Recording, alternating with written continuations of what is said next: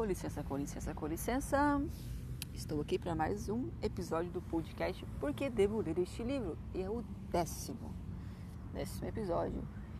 E o livro que eu trago hoje é de uma autora brasileira que é, já faleceu. Não era muito falada, agora ela está sendo um pouco mais divulgada, um pouco mais falada pelo, até mesmo pelo movimento literário negro. Trago até vocês hoje, senhoras e senhores, Carolina Maria de Jesus, com o seu quarto de despejo, Diário de uma Favelada. Hum, sim. Essa autora, eu conheci ela o ano passado. É, eu, eu confesso que não tenho, sou muito boa né, com esse negócio de leituras negras, porque eu estou conhecendo elas bem recentemente, até porque não há muita divulgação. E o ano passado, a biógrafa da Carolina esteve aqui em Curitiba, no no espaço Portão Cultural, fica perto da minha casa, foi num sábado. Que ela fez uma roda de conversa. Éramos o que? No máximo, no máximo, uns 7, 8, 10 mulheres que estávamos lá. Ela apresentou a obra, as obras, a, falou sobre a vida da Carolina e no final teve uma exibição de um livro, de um filme biográfico assim que a Carolina participava, tinha assim é, algumas imagens dela na favela, quando ela morava lá. Sim, ela voltou lá para reproduzir as cenas, ok? É, algumas falas dela, assim. E uma curiosidade, assim, uma, só um. Abre-se um parêntese. Ela era filha de Ansan. Fecha parêntese. Voltamos aqui. E esse livro aqui é um diário.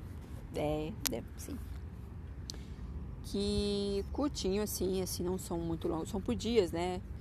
Ele tem 190 páginas, mas não é uma leitura assim que você vai lendo com muita fluidez, não. Não porque ela seja difícil, mas sim porque ela é muito reflexiva, ela é muito não querendo cometer um anacronismo, mas já cometendo, com licença, é, escrevivência, né? O que a Conceição Evaristo nos traz hoje, né? É o que a, sem saber, sem querer querendo, a Carolina fez aqui nesse livro, né? Ela vai escrever, é um diário que ela vai catando os papéis, ela vai catando papelão. Ela não tinha trabalho, tinha que criar os seus filhos. E quando ela achava cadernos, papéis assim, folhas em branco, ela escrevia. Então assim, eram caixas e caixas, sabe, de manuscritos assim. Ah, o meu dia hoje foi assim, assim, meu dia hoje foi tal, tal. Hoje eu é, a Betânia, minha filha, acordou com fome e eu não tenho dinheiro. Hoje o seu Manuel me pagou o valor X por, pela quantidade X de papelão que eu, que eu consegui arrecadar. E são assim, são escritos é, dia a dias que são difíceis, são dolorosos. Ela fala sobre a, o seu dia a dia ali na favela, como é, os acontecimentos, os episódios, o que, que se passou. E eu separei aqui o dia 27 de maio. Ele não vou lê-lo todo, tá bom?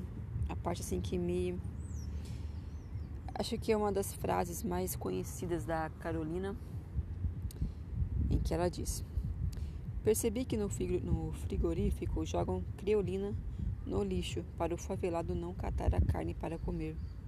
Não tomei café e andando meio tonto. A tontura da fome é pior do que a do álcool.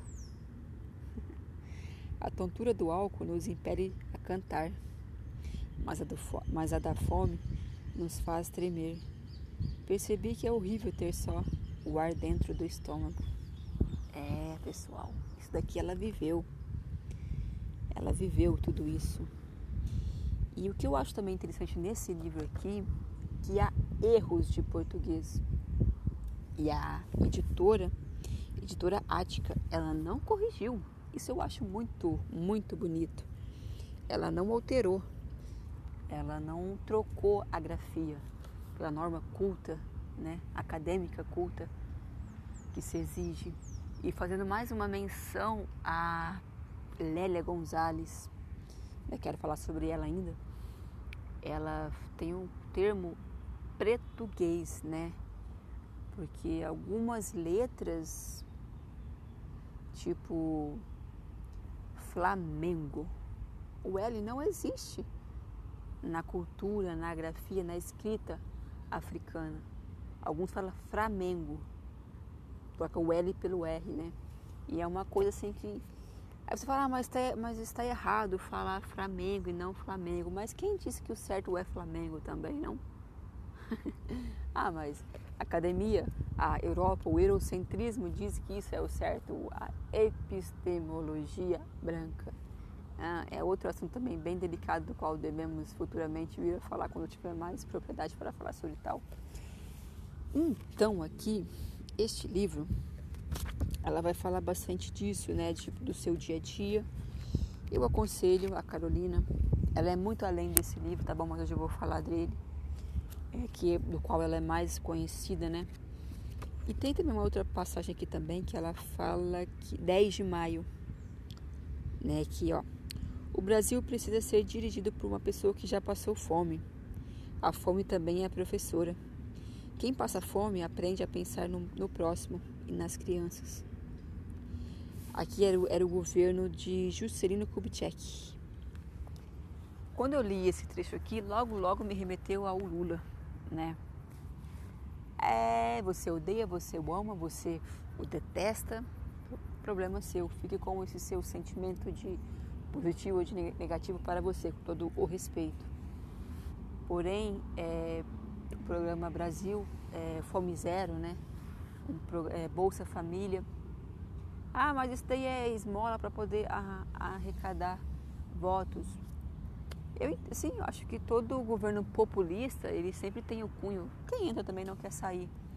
Mas será que você já conseguiu se pôr no lugar daquelas pessoas que recebiam esses benefícios, o que recebem até hoje, e que não tem outras formas de, de ter acesso, de ter uma, uma, uma renda? Sabe, acho que às vezes a gente, né, a gente... o perigo da história única, né, da Chimamanda Ngozi.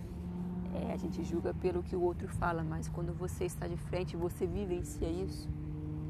Será que você já teve ar dentro do seu estômago? aquela comida que você joga fora, aquele pão duro, aquele pão amanhecido que você reclama, né? É, eu particularmente da minha infância, assim, eu tenho uma, uma, eu assim, eu tenho uma grande, eu falo que eu gosto muito de quiabo, porque eu sou muito grata ao, ao quiabo, que eu lembro que na minha infância tinha só arroz e quiabo para eu comer, ainda porque meu pai plantava, tá? Meu pai era analfabeto, não tinha estudo, não conseguia emprego. E era, só, era ele mais quatro filhos para ele criar não tinha minha mãe. Então eu sou muito grata ao quiabo, eu amo quiabo. Então acho que é muito legal você ler livros assim. Não estou aqui defendendo o governo Lula, Bolsa Família, nada disso. Mas é, uma, é um livro assim, que te leva a refletir. É, o povo negro, né? É o personagem dessa, dessa, dessa história de fome. É um livro muito bom. Mas ele tá carinho, tá bom? ele tá 40 e, não, ele tá 55 nas livrarias, em torno de 49 a 55 e nos sebos ele tá 39. Eu vi pela Amazon entrega 39, eu não vi quanto que tá o frete. Então, a Carolina ela é um pouquinho cara e que bom, eu acho bom porque assim valoriza mais a obra dela para que mantenha ela ativa. Então, esse podcast de hoje, porque devo ler este livro? Carolina Maria de Jesus, Quarto de Despejo. Essa é a minha indicação para vocês hoje.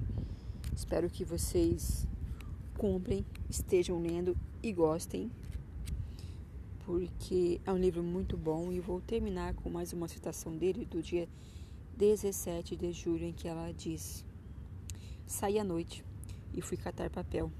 Quando eu passava perto do campo, de São, campo do São Paulo, futebol clube, várias pessoas saíam do campo, todas brancas, só um preto. E o, e o preto começou a insultar-me. Vai catar papel? Vai catar papel, minha tia? Olha o buraco, minha tia. Eu estava indisposta, com vontade de deitar, mas prossegui. Entreguei.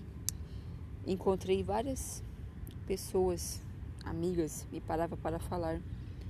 Quando eu subia a Avenida Tiradentes, encontrei uma senhora, umas senhoras. Uma perguntou-me: Sarou as pernas? Bem, não vou continuar. Comprem o livro e leiam. Então aqui ela vai escrever o seu dia a dia, a sua vida, as suas dores, os seus medos, as suas alegrias, as suas incertezas, muitas vezes os seus medos. É, a autora também, a biógrafa dela, a Rafaela, nos confidenciou que ela muitas vezes pensou em suicidar-se, mas pensava no, nos filhos. Então esse podcast hoje foi, a dica é Quarto de Despejo de Carolina Maria de Jesus. Fica a dica para vocês. Espero que tenham gostado. Até a próxima. Cuidem-se.